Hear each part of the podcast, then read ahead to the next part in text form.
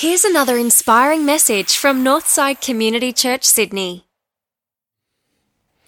Why talk about faith? We're, pe- we're people of faith. Why, why talk about it? It's hugely practical. And I know uh, certainly this season of church that um, you go through you go through moments as a leader. You go through moments where you talk leadership, where you talk strategy, and then you have weeks like this week, which I hope you don't have to have too, too often, but you visit not one but two much loved people in an intensive care unit in North Shore Hospital. If you live long enough, your health will fail you. If you live long enough, a business will fail you. If you live long enough, a relationship will fail you. So the question for us is um, how do we know? Isn't it that the question, how do we know when we get into these moments? Not if they hit, but when they hit. How do I know that I'm going to make it?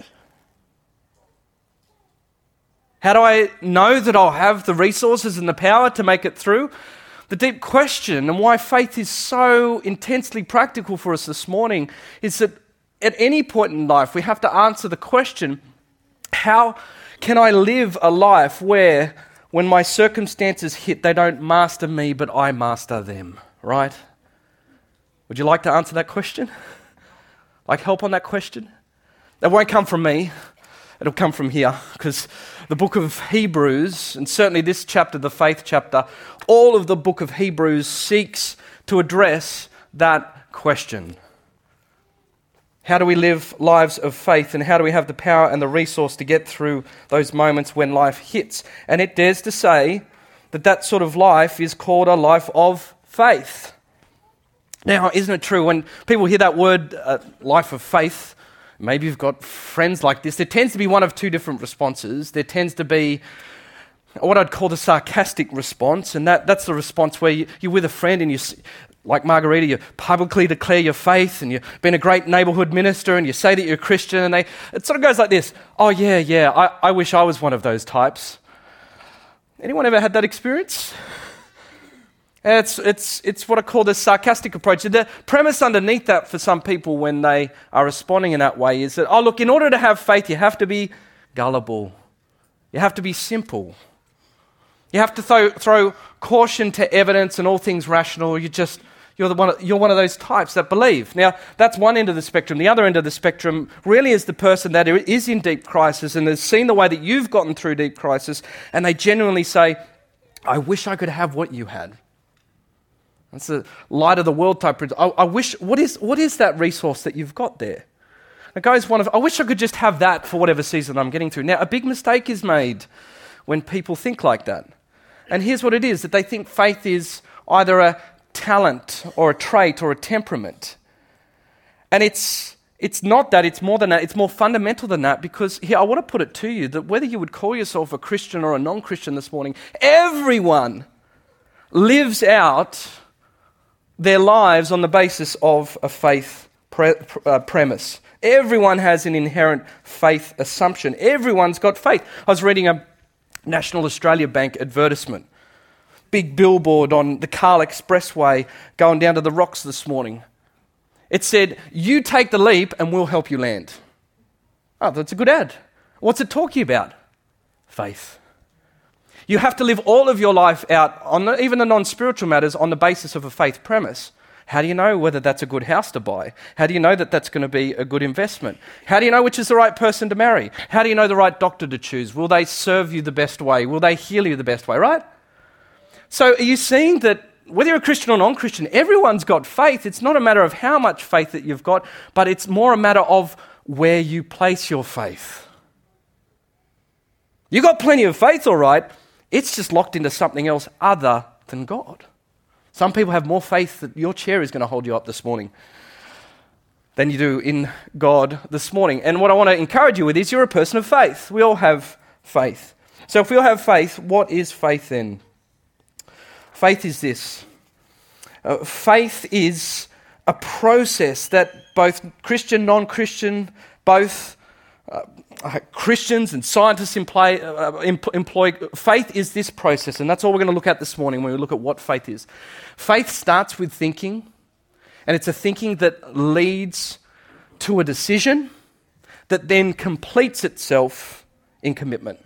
Say that again. Faith starts with thinking, a thinking that leads to decision, that then completes itself in commitment. That's what faith is. If we get that out from our time together this morning, that's what faith is. Faith starts with thinking. Let's look at this Hebrews chapter 11, verse 3. By faith, we understand that the universe was formed at God's command, so that what is seen was not made out of what was visible. Now, how is faith born here? The Greek word there for understanding is noeo, means, uh, means to think, uh, means to be rational. So, in other words, the first thing we learn here that the Bible says is that faith actually begins with thinking. It's a rational process. You might have done this. Look, imagine that your doctor says to you, Look, you've, you've got a tumor there. We're not sure what it is, but we're going to have to operate uh, this, this next Saturday coming. Now, you've only just walked into the doctor's surgery. You, you just took the next available appointment, so you've got no idea who he is. And so, what do you do when you go home? You start typing in reviews. Dr. Johnson and tumors, is he good? Look up Yelp. You hope that you might get four stars. Google review says that he's great. You, you, you might get a second opinion. You, you, might, what do you do? You're beginning a process of rationally gathering the evidence in order to what? Make a faith decision. Because you're going to get to Saturday and, and you can gather all the evidence that you want on the internet and you get to get to a point where you, you're going to trust whether or not you're going to allow him to put that mask on your face and you're going under. And you're totally in his hands. And so faith begins with the rational process of thinking. You do that all the time. What, what are you doing? You're not noyeoing. Your understanding, your faith is being born out of thinking. You develop faith through thinking. And see, now this is why this is really important. What the Bible therefore is saying that by faith we come to understand that the universe was formed not out of the visible but the invisible. What it's saying is that when the Bible calls you to faith in God, it doesn't call you to be gullible. It doesn't call you to just be simple and throw caution to the wind. It doesn't call you to be emotional. It calls you to think. So, what it's saying here in, in verse 3, by faith we understand, here's what it's saying. What it's asking you is this the Bible is asking you which faith premise has the best explanatory power of what you can see. You know scientists do this all the time? In fact, that's how scientists have to operate. There was a, a guy called Einstein he did a thing called the two slit experiment. And he said, It seems as though we must use sometimes the one theory and sometimes the other, while at times we may use either. We're faced with a new kind of difficulty. We have two contradictory pictures of reality. Separately, neither of them fully explains the phenomena of light, but together they do. So you can see what he's saying here. Einstein's saying, on the basis of an unseen faith premise, start with a premise and see if that has the best explanatory power towards the observable evidence. Now, well, you're thinking, what's that got to do with my faith and the practicalities? Look, guys, we all know that there are two primary faith premises in the world this morning, right now. I'll make them real simple. That premise number one is that there is an all, all powerful, all creative, sovereign, massive, glorious God who formed the universe out of his being, that his always is, always been, always will be, and that all of that came from him. Or at the other end of the spectrum,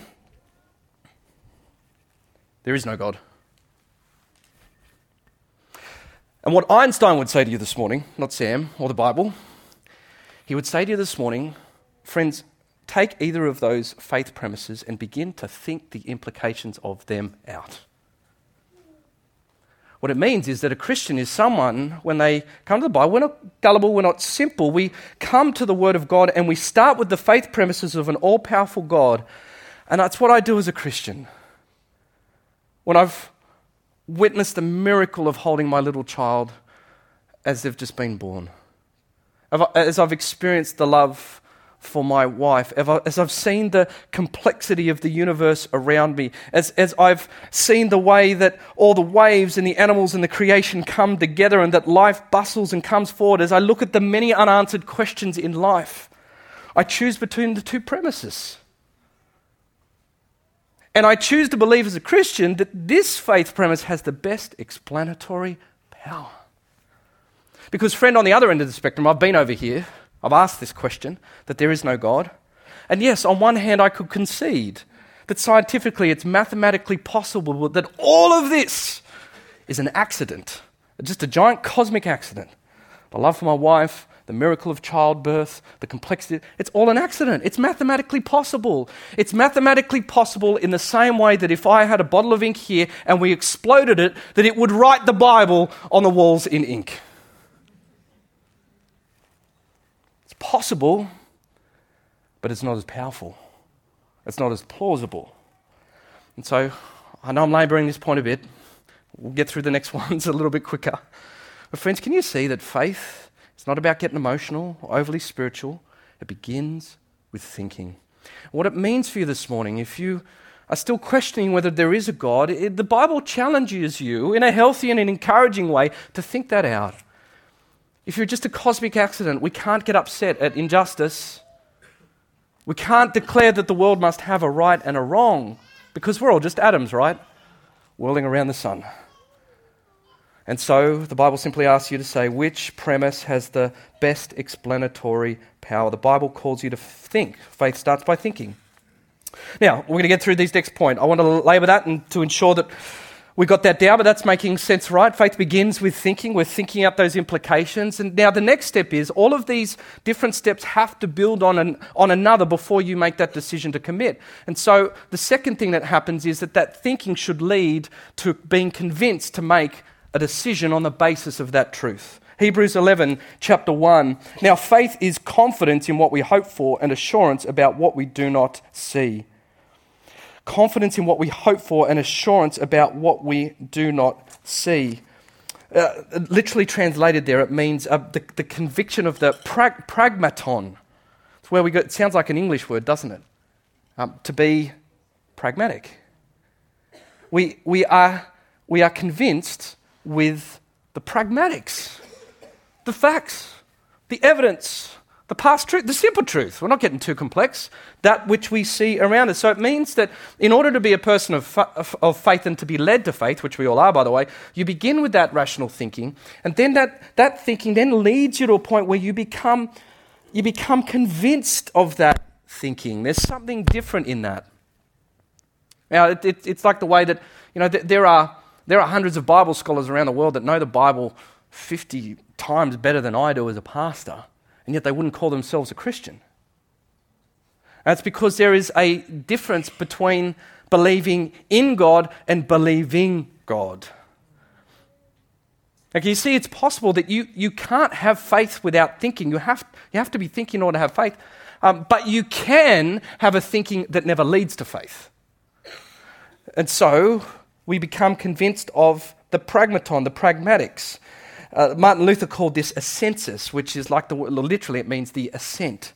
You know that moment where that's where this feels supernatural. You almost you take the information and it, and it, it just it clicks. Stephen Covey would call it an aha moment, to use the modern language of the 90s you have an assent. And here's, here's what it looks like you are convinced to no longer live your life out on the basis of what you see in front of you, but you, you draw a line from the past truths into your present so that your behavior is affected on that basis. Uh, I'll, I'll, give you an example of, of what that looks like, and, and uh, oh, it's, it's, pretty, it's pretty tragic.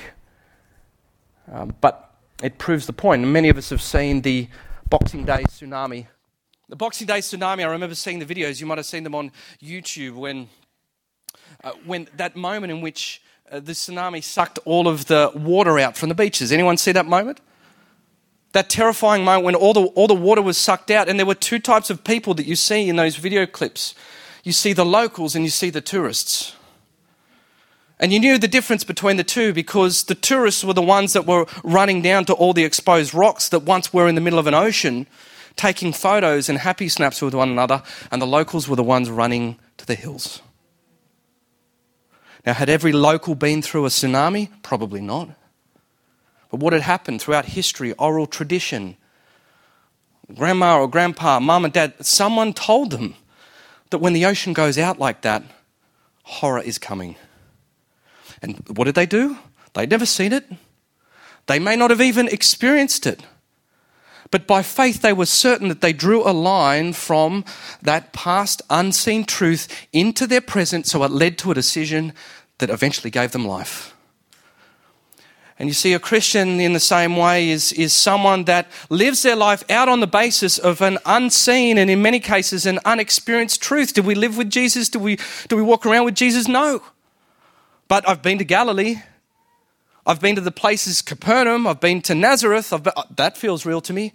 Then I've seen the way that I've read church history that the, the Christianity spread out from Jerusalem. Then you hear countless lives of people that were burnt at the stake or killed by lions or, or, or died uh, living for this guy Jesus. And then you see the way that it transformed countries. Christians are people that live on all of the handed down pragmatics and say, on the basis of that, that affects how I choose to live now. I'm convinced of that. And so that is why we then go on to make the decisions that we do as Christians. When you come to the Bible and it says that, that a, a, sexual relationship should be reserved for one special person in your life, it makes no sense to the average Sydney sider, but we, we, we, live, we live out on the, on the basis of, of, of what has been passed down to us. That the Bible tells us that we're to be generous and give our money away. That's so countercultural. But we've seen how time and time again people who are generous are blessed by God and bless others in that process. And so, what we know to be true and pragmatic in the past and unseen affects how we behave now, and we are convinced that we are moved to a decision. So, you think it out. Those pragmatics convince you to that assensus, that aha moment. And the final piece this morning that that thinking leads to a decision, and that decision then has to complete itself in commitment, otherwise, you never have faith. Now, we, we know this, right? Is it just me, or is the, is the modern the modern person? The modern person always wants certainty on this side of faith. The modern person always wants certainty before faith. I don't know if I ever, told her this, but my wife Kristen, when I was thinking about marrying her, I took, I took all of her various traits and I, I plugged them as the account that I was into an Excel spreadsheet. And I did myself up a weighted average matrix. So she believes in God. Yes, that was at the top of the list. That was multiplied by a factor of 10. Okay. she lives in West Pennant Hills, and I live on the beaches. Not as significant, factor of three. we always want certainty this side of commitment, don't we? And that is the great uh, problem for all of us. But you can't have certainty unless you make the commitment and faith completes itself. There's a great line from the movie Inception with Leonardo DiCaprio. And he was, was wondering if a, a particular man that he was working for was going to deliver on his promise. He says, How do you know I can deliver? The man says, You can't, but I can. So, do you want to take a leap of faith? Or do you want to grow old and die an old man living with regret? How do I know? You can't, but I can. And so we always want certainty on this side of commitment, but it doesn't work that way. We see this in Abraham's example. We're going to talk about him for the next couple of weeks in this series. Verse 8 By faith, Abraham, when called to go to a place he would later receive as his inheritance. So, how can I know? You can't, Abraham. He would later eh, receive as his eh, inheritance. He obeyed and went, even though he had no idea where he was going. His faith completed itself in commitment. And so, what does that mean? What does it mean to commit? Uh, it, means to commit simply means this: is that you you shift your center of gravity onto God. And I think the modern person we, we, we try and we like to hedge our bets, don't we? why we've got things in the financial world called derivatives. You take it out an alternate position. We, we like to hedge our bets and we go either way, but the thing with faith is that it either is or isn't. You either do or you don't. I used to say to dad all the time, you know, dad, I nearly saw a shark once. Did you, son? You nearly saw a shark. You either do or you don't. There comes a point where you either do or don't trust God. You either believe in Him or you believe Him. And so that's what it means. You shift your center of gravity. And I think that's what Jesus is getting at when he, the disciples come in and they want to shoo all the little kids away. And he says, Don't do that. The kingdom of heaven belongs to such as these. Unless you have faith like this child, you may never inherit the kingdom of heaven. Now, you know, I don't know about you, I always used to read that verse as meaning this unless you have, I bought into the modern view, unless you have a simple faith. Children are simple, right? Children are gullible, right? I always read that to mean unless you had a simple faith, unless you threw evidence out with the rubbish on Monday morning, unless you do that, then you can't inherit the kingdom of God. And I don't think that's what Jesus is saying at all. See, what's the difference between a child and an adult?